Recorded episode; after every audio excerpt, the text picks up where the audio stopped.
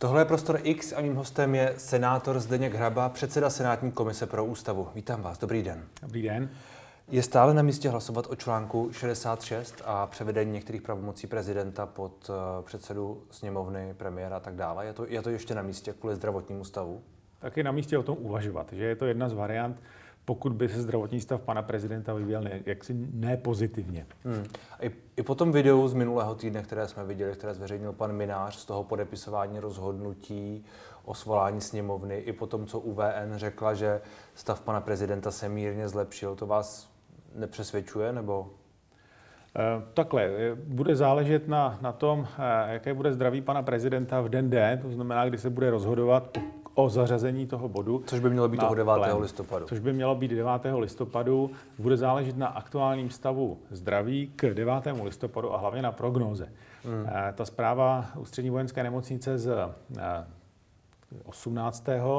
října hovoří o tom, že se stav by neměl podle nich zlepšit v řádu týdnů. Pokud bude ta prognóza takhle pesimistická, tak je na místě minimálně zařadit projednávání bodu na hmm. plénum a hlasovat tedy eh, podle článku 66 případně. Samozřejmě může se, eh, můžeme diskutovat, zda jsou splněny všechny podmínky, zda podklady, které eh, Senát má, jsou dostatečné, zda skutečně pan prezident nemůže vykonávat svůj hmm. úřad v žádné z těch svých funkcí, z toho, co mu ústava umožňuje. To všechno bude věcí diskuse, bude určitě věcí diskuse, jak široká třeba má být nějaké konzílium, které by posuzovalo zdraví pana prezidenta, už jsem zaznamenal třeba ze strany KDU hmm. určité požadavky na konzilinární posouzení zdraví pana prezidenta. Konzilium, které by mělo zasedat až potom, nebo platí, že vy si necháte zpracovat nějakou novou zprávu ze strany UVN, jak by měla vypadat? A mělo už by to tedy být nějaké, i když ono už to předtím bylo takové v úzovkách konzilium, podílelo se na tom víc lékařů, Nicméně mělo už by to být nějaké širší posouzení. Já si myslím, že by to hlavně mělo být eh, velmi důkladné posouzení typu lékařské, lékařského posudku. Eh, tak, aby to vykazovalo všechny znaky, tak pokud si zaměstnavatel zažádá o posouzení zdravotního stavu svého zaměstnance, zda je hmm. schopen nebo neschopen vykonávat práci, tak eh, analogicky by se takhle mohlo postupovat i v případě pana prezidenta a nikoli plnění pracovní povinností, ale plnění řekněme, povinností, které vykonává v rámci svého úřadu. Hmm. Protože pořád musíme posuzovat, zda je ten právní problém takový, že by článek 66 přicházel do úvahy, pokud prezident není schopen vykonávat svůj úřad částečně, já si myslím, že ne, že to nestačí. Myslím si, že je to potřeba dojít k závěru, že není schopen vykonávat aktuálně e, svůj úřad a ta prognóza vůbec. je e, vůbec a ta prognóza je v řádu e, hmm. týdnů nebo měsíců a navíc je ještě potřeba brát do úvahy, zda skutečně prezident bude v uvozovkách potřeba v tu danou dobu, což si myslím, že právě ta situace je, protože je potřeba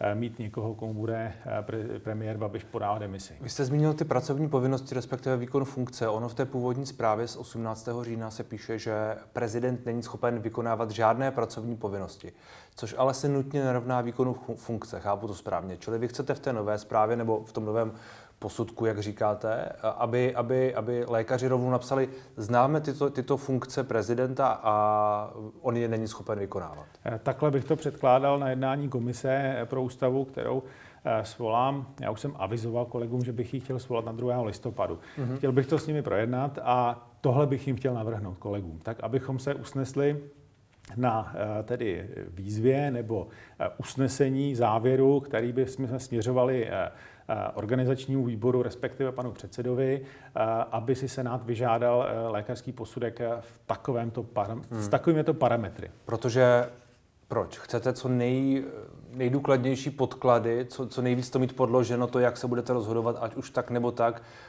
aby případní kritici mohli, mohli být nějakým způsobem utišeni, řekněme. Jednak případní kritici a jednak prezident má možnost napadnout usnesení hmm. Senátu a poslanecké sněmovny ústavního soudu a ústavní soud posuzuje podklady a důkazy, na základě kterých bylo rozhodováno, tak aby případně, pokud by to prezident napadl, tak aby eh, tato rozhodnutí obstála před ústavním soudem. Takže nejenom co se týká kritiky, ale i toho dalšího právního postupu. Očekáváte, že to prezident napadne? Tak eh, pokud mu to zdraví dovolí, tak eh, si myslím, že ano. Bude to pak mít odkladný účinek pro, to, pro, to, pro ten samotný článek 66? Nebo jak, jak to pak vlastně uh, bude v, těch další, v tom dalším procesu? Tak mělo by to odkladný účinek. Ústavní soud tam hlavně musí rozhodnout ve velmi krátké, krátké lhutě. Hmm. A, takže a, jednak by se nejednalo, patrně by za pana prezidenta nikdo nevykonával nějaké zásadní, zásadní pravomoci. Aspoň hmm. to, to bych určitě doporučoval, že v případě, že by se jednalo ústavního soudu, tak aby se předešlo nějakým... Aby se nemenoval premiér a tyto věci. Tak, tak. Jasně. Myslím si, že tam těch 15 dnů není zase tak dlouhá doba, aby se nemohl počkat. Hmm. Uh, my jsme se bavili chvilku o tom videu, nebo respektive já jsem ho zmiňoval, o tom videu z toho podepisování rozhodnutí o svolání schůze poslanecké sněmovny. Jak, jak na vás tohle video působilo? Jak, jakého prezidenta jste tam viděl? Tak působilo na mě smutně, musím říct. Působilo na mě hlavně, že je promítáno z důvodu, aby eh, si se poskytli důkazy pro někoho jiného než pro pana prezidenta a že to nebyla čistě vůle pana prezidenta, aby on dokázal eh, to, že je schopen vykonávat svůj úřad. A myslím si, že ta hlavní motivace byla vedena kanceláří prezidenta republiky, aby prokázali, že, eh, že nelhali, že se ta zkuska uskutečnila. Hmm. A samozřejmě to vyvolalo zase řadu otázek, za jakých okolností, jak je možné, že tam bylo tolik lidí, jak to, že nebyli oblečeni, tedy tak, jak by měli návštěvy na JIPce být. A vy máte nějaké indicie pro to, že to nebyla jeho vůle? Nebo to je spíš jako úvaha nad tím, že to vůbec bylo zveřejněno? No tak e, okamžitě se objevily spekulace, jestli je to podpis pana prezidenta. Tak spekulace se vždycky objeví. Spekulace se vždycky objeví. Já osobně si myslím, že to bylo dokázáno, že tam skutečně ti lidé za panem prezidentem byli, že pan hmm. prezident minimálně tu listinu, který podepsal, věděl, co je jejím obsahem. To, že ta návštěva byla zbytečná, protože by se s ním sešla tak jako tak, to je druhá věc. Ale já osobně to mám za prokázané, že pan prezident tu listinu podepsal a věděl, co podepisuje. Když jsme se, když jsme se bavili o, o koncíliu, o, omlouvám se, říkáte, že to máte za prokázané.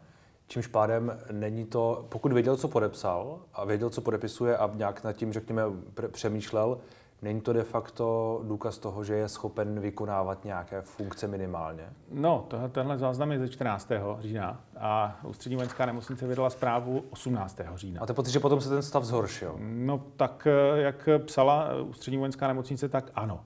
A teď se zase zlepšil, takže je to takové jako, víte co? Teď se, zase, teď se zase zlepšil. Určitě je to jaksi důkaz toho, že lékařská péče ústřední vojenské nemocnice je špičková a že hmm. umí mnohé, umí vyléčit vyléčit i závažné choroby. Samozřejmě nikdo neznáme přesnou diagnózu pana prezidenta, ale tak, jak je ve veřejném prostoru jak si publikováno, tak na tom není úplně zdravotně dobře. Je to nějaké to uh, vážné postižení jater tak to většinou bývá, bývá zmiňováno. Je, to, je ta diagnoza něco, co vy v tom posudku stále nebudete chtít vědět? Nebo není už na, na, na čase to nějakým způsobem znát? Minimálně pro vás, nemyslím úplně veřejně.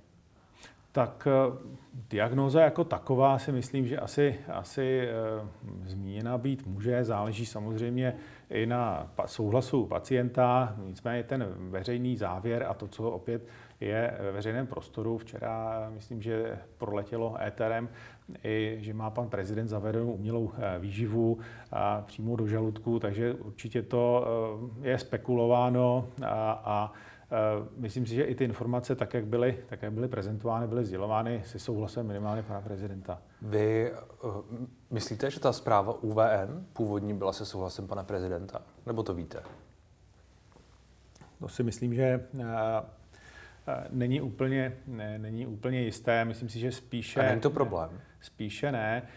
Ona byla psána velmi opatrně, ta zpráva, tak, aby se nejednalo tedy o prolomení hmm. tedy práv pacienta. Byla směřována spíše k těm ústavně právním závěrům, tedy schopnosti vykonávat úřad, byť to bylo napsáno nešťastně, tedy pracovních povinností, ale samozřejmě musíme si poradit Eh, výkladem i s tím, eh, co je, co je napsáno a eh, jak to, jak to vyznívá. Ostatně to chcete v té nové zprávě To bychom chtěli pre- precizovat. Já bych chtěl, abych jsme se s kolegy usnesli, že by to nová zpráva to měla obsahovat. Hmm. Nicméně i, i tak není chyba, že, že vlastně je cokoliv zveřejňováno, pokud u, UVN nemá ten souhlas. Není to, není to prostě právně jako problematické obecně. Tak UVN souhlas měla s tím zveřejněním, že se panu prezidentovi daří lépe. To znamená, to je to poslední, minimálně, minimálně to poslední ten poslední závěr už tam explicitně to uvedeno bylo, že to bylo hmm. se souhlasem. A myslím si, že je to situace natolik nová, natolik unikátní, že všichni, včetně tedy ústřední vojenské nemocnice, se doslova učí za pochodu, jak takovou věc řešit byť informování o stavu prezidentů bylo standardní, ať už za první, eh, druhé, třetí a další republiky. Hmm. Vy se, vrátím se zpátky k tomu koncilium, které jsem tu eh, trochu se snažil otevřít před chvílí. Je to něco, co by mělo podle vás fungovat i dál? Tedy uh, říjen, listopad, prosinec a tak dále, aby prostě to, co pan prezident dřív měl a pak to rozpustil, aby to prostě fungovalo? Tak určitě to nebude na škodu. Já si myslím, že pokud by byl aplikován článek 66, takže jeho skončení bude jednak návrhem k ústavnímu soudu, to by bylo přímo jaksi závislé na vůli pana prezidenta, a jednak by to mohlo být usnesením jedné z komor, protože hmm. odpadá podmínka, že se usnesly obě dvě komory. To znamená revokací. Já myslím si, že spíš reálnější bude, pokud se panu prezidentu udělá lépe, že to bude na základě nějakého veřejného vystoupení pana prezidenta, že je schopen prostě vykonávat. Přijde před kameru, řekne, tady jsem, vraťte mi pravomoc. Přijde před kameru a nebo, nebo bude eh, na lůžku třeba před kamerou, ale bude prostě pracovat. Jsou ve veřejném prostoru zase diskutovány příběhy prezidentů, kteří byli eh, upoutáni na lůžko, ale, ale úřadovali. Úřadovali, prostě ta listinná forma úřadování je samozřejmě možná. Hmm. Takže eh, a pokud je prokazatelná, pokud hmm. je prokázáno, že to je vůle toho dotyčného. Jak chcete přidejt tomu, aby pokud dojde k aktivaci 66, pokud řekněme, že ta eh, zpráva, ten posudek, který dostanete, bude dostatečně přesvědčivý, eh, aby, aby, aby to lidé přijali? Aby to přijali i, i ti lidé, kteří teď říkají, že je to pokus o puč a, a tak dále tak vždycky bude někdo eh, nesouhlasit, jestli jsou naplněny nebo nejsou naplněny podmínky. Hmm. To tím se úplně řídit nedá. My musíme rozhodovat podle svého nejlepšího vědomí a svědomí, že ty podmínky naplněny byly protože eh, kalkulovat s nějakým veřejným míněním eh, zase nenahněvá nějaká část obyvatelstva, vždycky se nahněvá, protože buď eh, bude nahněvána za to, že nebyl aplikován článek 66, když podle té části obyvatel měl být, a v případě, že bude, tak se, se bude nahněvána ta druhá část. Takže hmm.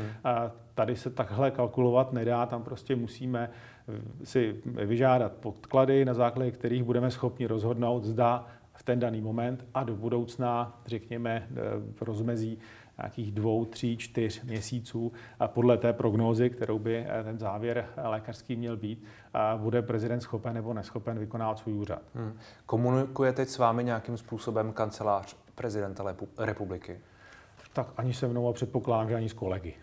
Nemáte ne, žádné, žádné zprávy. Nepokoušíte se nějak oslovit znovu hrad, aby například promluvil o, o, o zdraví pana prezidenta, něco vám řekl nebo něco Tak podobného. oni mají zjevně za to, že e, ta komunikace je dostatečná z jejich strany, pokud e, vystoupí občas na nějaké tiskové konferenci hmm. nebo na briefingu, e, kde se novináři ani nesmí ptát.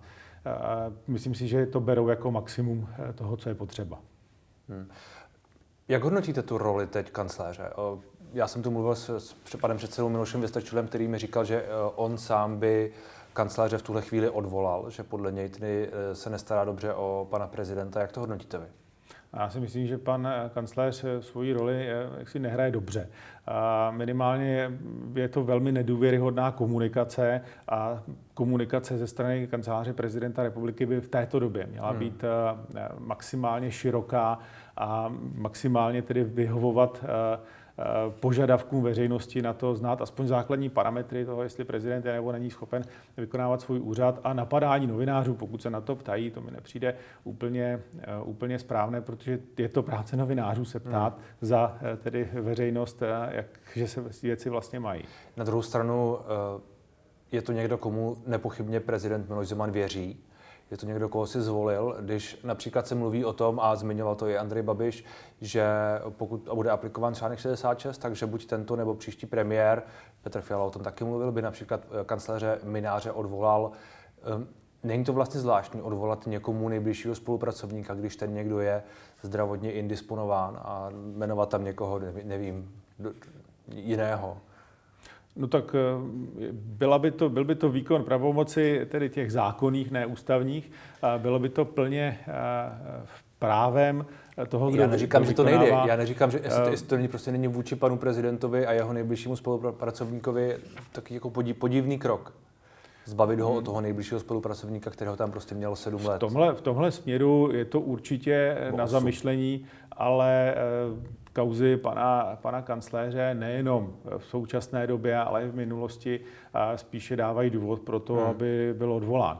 Jo, takže tady bych eh, potenciálnímu premiérovi Petrovi Fialovi eh, věřil a nedivil bych se tomu postupu. Když se bavíme o potenciálním premiérovi, kdy, kdy nejpozději podle vás by měl být eh, prezident nějaký, ať už ten současný prezident nebo ty převedené pravomoci schopny jmenovat nového, nového premiéra?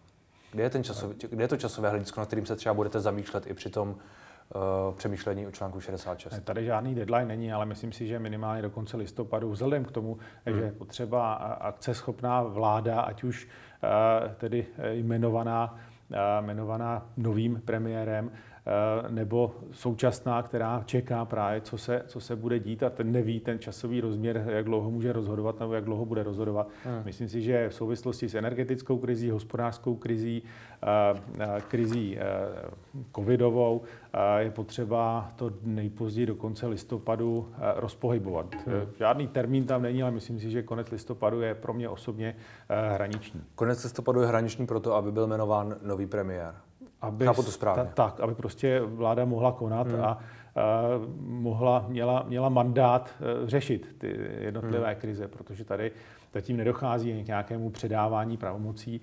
Já nevylučuju samozřejmě i druhou, druhou variantu, že pan prezident se uzdraví a jmenuje premiérem někoho úplně jiného. Hmm.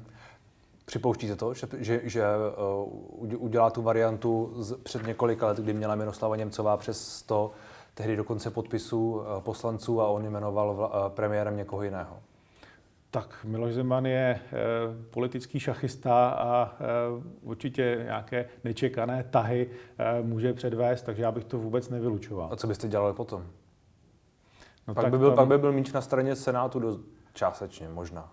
No tak pokud by jmenoval premiérem, pokud by vykonával svůj úřad, byl toho schopen, jmenoval premiérem někoho jiného, tak potom ústava to řeší eh, jednoznačně, musí do 30 dnů požádat o důvěru a může teoreticky eh, vládnout eh, vláda bez důvěry, tak jak vládla hmm. třeba Rusnoková vláda. Takže tam 66 se aplikovat nedá, 65, tedy žaloba Senátu také ne, protože to je prostě výkon pravomoci podle ústavy, byť se to může nelíbit. Potom už ústava tam má ty procesy nastavené jednoznačně a nevylučoval bych ani tento scénář. Mělo by se o kompetenční žalobu nebo o žalobu k ústavnímu soudu, něco takového? Senátní žaloba k ústavnímu soudu, tak, hmm. pro hrubé porušení ústavy a ústavního pořádku, případně takhle, teoreticky, ale myslím hmm. si, že pokud by to prezident udělal, jmenoval premiérem, koho chce, koho uzná za vhodné, tak to není prostě protiústavní akt. Je to, je to právo prezidenta jmenovat hmm. Eh, premiérem, koho chce. Protiústavní by pak potenciálně bylo až to držení vlády bez důvěry uh, u, u moci, nebo, nebo kde, by, kde by byla hranice toho, co už je protiústavní?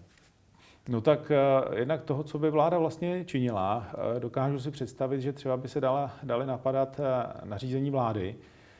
Už v době, kdy byl premiér Babiš v roce 2018 hmm.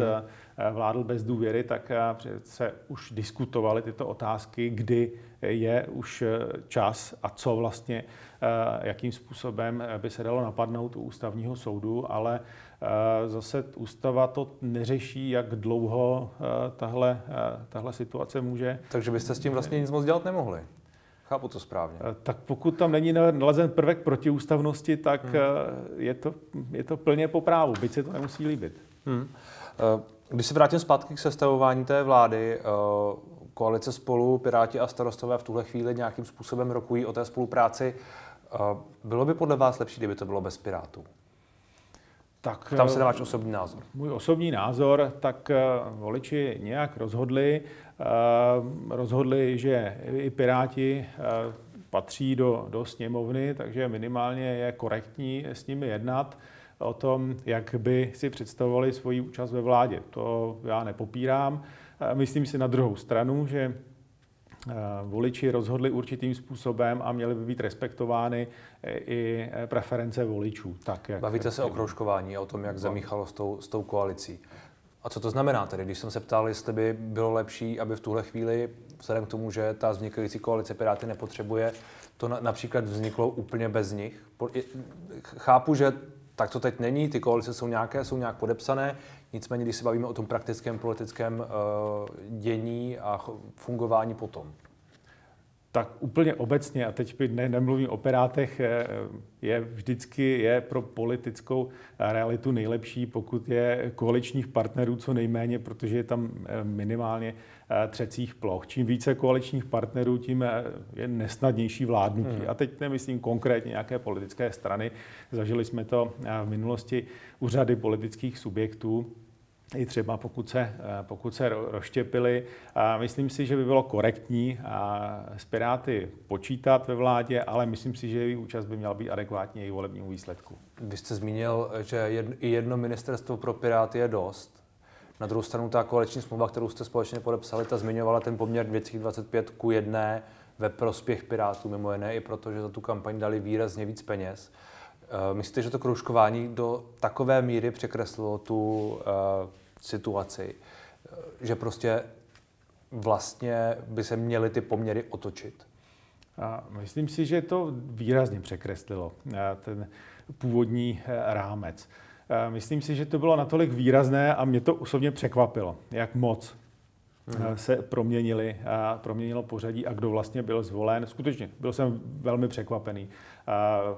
Dokázal jsem si představit maximálně přeskakování eh, v některých velkých, no, malých krajích, tak aby to ta čísla, čísla v rámci těch propočtů dala, aby mohl někdo, někdo skočit, ale skutečně jsem tohle nepředpokládal. Já nechci zacházet do detailů koaliční smlouvy Pirátů hmm. a stan, protože samozřejmě právně si to dokážu vysvětlit. I ty termíny, které jsou tam uvedeny, to je zastoupení ve sněmovně nebo v ve vládním týmu, nikoli ve vládě a tak dál, ale nechci to rozebírat právně. Jsou, jsou tam nějaké kličky, které, vám, které by případně umožnily neporušit koaliční smlouvu, ale zároveň uh, nějakým způsobem tu uh, řekněme, výsledek voleb, jak ho vidíte, vy zohlednit. Chápu to správně. Eh, já je tam vidím, ale nechci to hrotit. Nicméně, když to bude potřeba hrotit, tak to možné je. Eh, já nejsem součástí vyjednávacího týmu, ale mám na to svůj jednoznačný názor. Dobře, čili jedno místo pro Piráty je podle vás adekvátní. Teď to vypadá na dvě až tři, jestli, jestli to chápu správně. Uh, takže by měli mít starostové, nevím, pět ministerstev? No záleží na tom, kolik bude ministerstev, zda budou eh, nějaká nová hmm. nebo, nebo či nikoli, ale pokud by to vycházelo podle stávajících předpokladů, tak, tak hmm. řekněme pět váš pan předseda Vít Rakušan, já jsem tu s ním o tom mluvil, o tom kroužkování. On říkal, že podle něj většina, většina voličů byla s tou koalicí spokojená, protože těch, kteří eh, kroužkovali, bylo, byla menšina. Já myslím, že přes 600 tisíc lidí odevzdalo tu, ten hlasovací lístek bez, bez kroužků.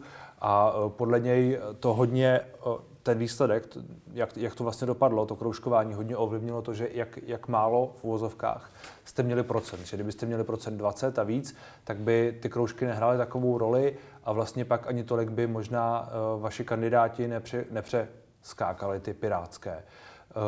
Je to skutečně, i když vemete v potaz tato slova, uh, tak silný argument?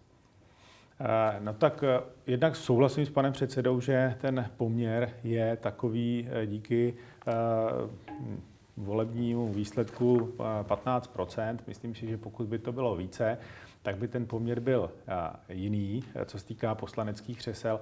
Na druhou stranu je potřeba si položit otázku, proč a kvůli komu byl ten výsledek tak nízký.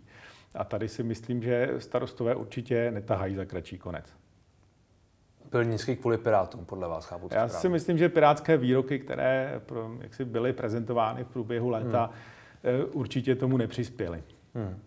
Pokračují teď ta jednání zdárně eh, z toho, co jaké máte zprávy. Eh, tvoří se nová vláda bez problémů?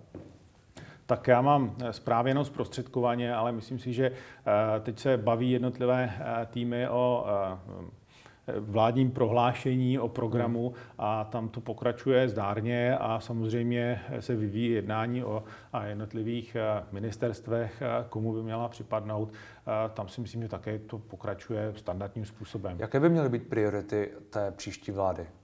Vy jste zmínil ty tři krize, nebo možná čtyři, které tu teď před, před námi jsou. Hospodářská a zdravotní krize, hmm. protože musí se zvládnout covidová krize a s ní je propojená hospodářská krize a je potřeba eh, hospodářskou politiku vzít komplexně. Jednak fiskální rozpočtovou politiku, podívat se podle mého názoru na jak výdejovou stránku, tak příjmovou stránku. Na příjmovou jak?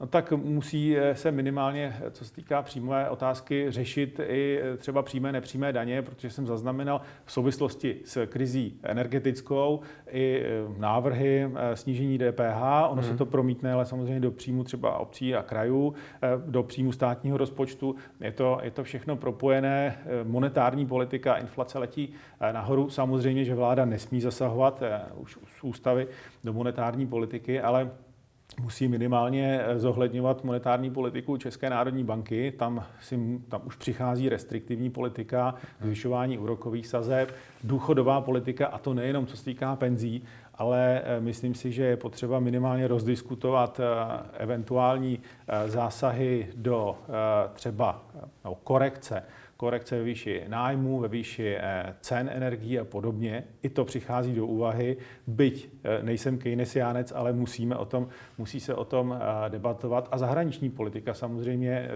zahraniční hospodářská politika, ano, hmm. na mysli propojení zase s monetární politikou, protože růst úrokových sazeb v českých bankách na základě rozhodnutí ČNB nutně povede k poptávce po české koruně, hmm. k jejímu posilování ke zlevňování dovozu, ale výraznému zdražování vývozu. Takže se to dotkne zase eh, exportérů. Takže potřeba všechny tyto čtyři politiky poskládat tak, aby eh, to české hospodářství se zase nastartovalo a, hmm. a fungovalo. Bude tomu podle mě muset být nějaký mix eh, restrikcí, a jak už naznačovala Česká národní banka, monetárních, asi i výdajových škrtů. Bude se prostě muset, muset šetřit a bude se muset velmi pečlivě vážit právě ta eh, exportní, importní politika. Hmm. Když jste zmínil ty příjmy, bavil jste, zmínil jste přímé, nepřímé daně, DPH, nějaký dopad a podobně, eh, je ve hře i něco jako zvedání některých daní. To je taková ta mantra, která před volbami byla skoro nedotknutelná. Nicméně v té eh, realitě, kterou vidíme teď, která je zase o trošku horší, než byla ta před třeba dvěma měsíci. No já jsem hlasoval eh, na konci eh, loňského roku eh, a myslím, že to zasáhlo i do letoška v lednu. Zrušení superhrubé mzdy. Zrušení superhrubé mzdy. Já jsem už říkal na plénu, že to je prostě cesta do pekel, že to je předvolební záležitost, ale že prostě to je dlouhodobě neudržitelné. Hmm. Takže tam si myslím, že se nastala první chyba, protože tam to se hrálo o stovky miliard, no, přes stovku miliard korun. Hmm. Ani, čili, čili eh, znovu zavedení superhrubé mzdy je něco, co nevím, jestli je úplně reálné, nicméně by to byl podle vás dobrý krok. A já si myslím, že koncept superhrubé mzdy asi ne. Já eh, osobně přímé daně příliš eh, nevidím jako možnost regulace hospodářství. Myslím si, že spíš nepřímé daně, asi spíš nepřímé daně, to znamená spotřební daň a DPH jsou tím vhodným nástrojem, pokud by se řešila příjmová stránka rozpočtu. Čili uh, spotřební daně například uh, cigarety, alkohol, uh, paliva, uh, DPH se může taky případně zvyšovat. No tak je to jedna, jedna z možností. Já nechci hmm. říct, že zase nejsem ve vládním týmu, který vyjednává hospodářskou politiku, ale určitě to prostě musí být zohledňováno, tahle hmm. otázka. Nedopadne pak zase tohle na, na, na lidi, na, na, na ty, kteří kouří, pijí, jezdí autem a, a kupují si skoro cokoliv? Eh, určitě dopadne, ale tím, že tu, ta spotřeba se dá nějakým způsobem modifikovat, eh, třeba u těchto vozovkách škodlivých, eh, škodlivých záležitostí, jako jsou cigarety nebo alkohol, hmm. tak je to ta pro, obecně pro státy ta nejsnadnější, nejsnadnější a nejschůdnější cesta. Není to objemově příliš velká částka, je potřeba zase se podívat i na mandatorní výdaje na tu výdajovou stránku, hmm. kdy je to taky potřeba překonfigurovat. Hmm, tak uvidím, jak to ty jednotlivé týmy vyjednají. Děkuji moc za rozhovor. Já děkuji za pozvání.